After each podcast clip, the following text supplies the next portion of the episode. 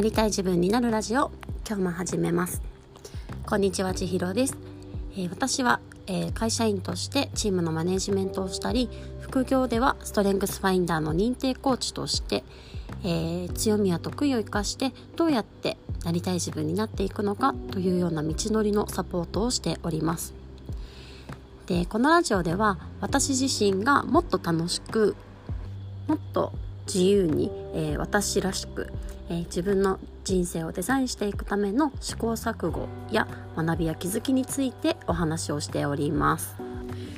えー、先日あの習慣化チャレンジのお話をさせていただいたんですけれどもあの朝ランニングを始めたっていうやつですね。でそれで最近あの食事っていうかね特にあの仕事の日のランチタイムってだかまあお弁当作ったりとか、まあ、コンビニで買ったりとかいろいろなんですけどなんかそこの食事をちゃんと整えたいなという気持ちも湧いたのでなんかあのスープジャーを買いましてスープ弁当スープと、まあ、玄米おにぎりとかで、まあ、スープの中にたっぷり野菜入れてあとはタンパク質ですねをたっぷり入れてっていう感じで、まあ、温まるしお腹も満たされるし栄養も満たされるしっていうようなやつをやってみようかなと思って今日トライアルをしております。で、えー、今朝5時半なんですけれどもこれからちょっと外に走りに行く途中で、えー、スープは、えー、ホットクックに入れてスタートしてきたんですよね。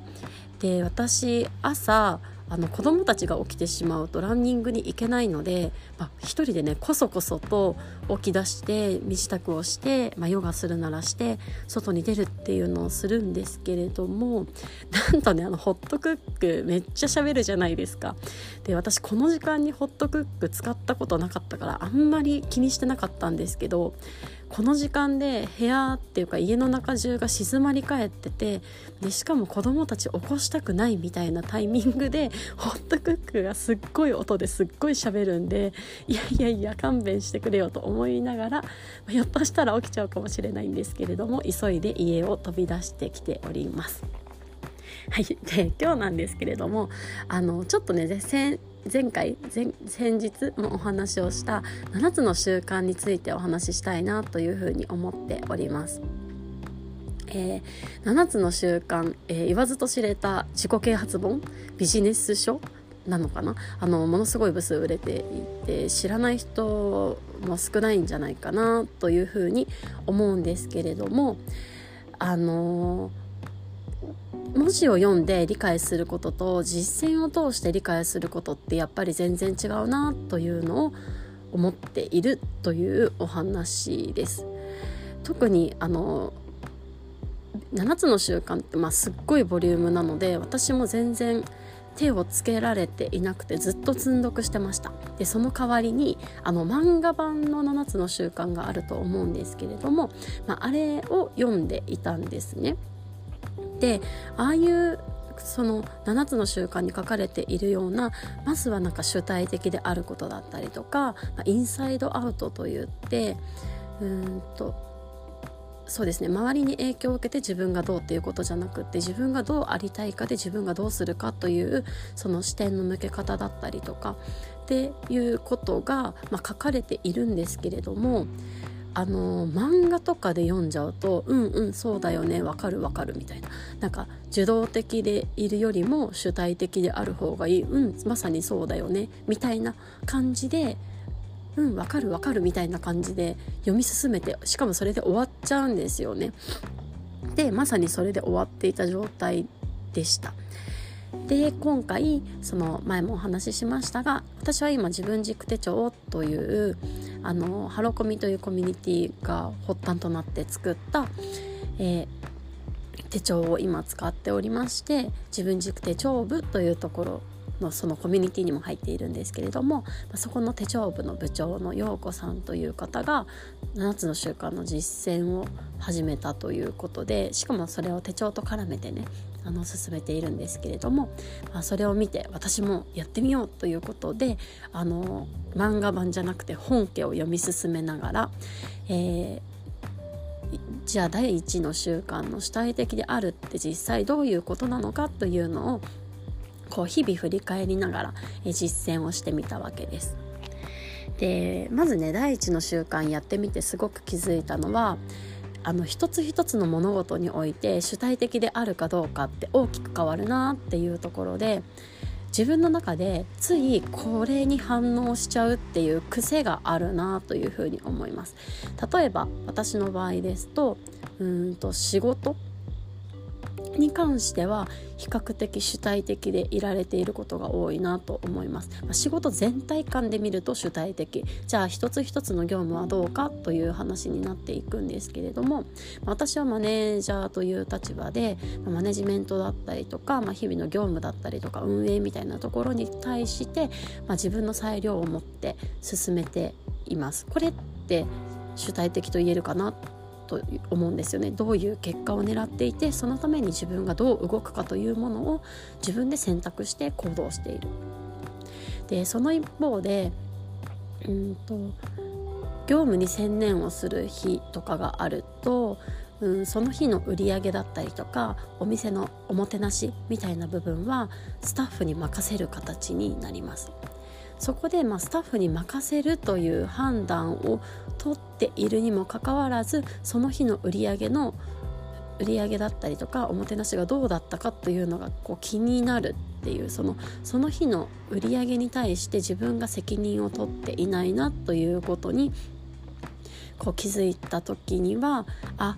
これは今日の売り上げとか今日の予算に対して自分は主体的ではなかったかもしれないなというような気づきが得られたりとかあとは家族だったりとか、まあ、子どもたちとの接し方でこうありたいっていうものって、まあ、ぼんやりとはあるじゃないですか。例えば私の場合だといつもニコニコ過ごしていたいとか、まあ、感情的に怒りたくないとか、まあ、そういうなんかになんかこうありたいなみたいなのはなんとなくあってでそれに対してどうあるかっていうのを毎日振り返っていくんですよね。でそうすると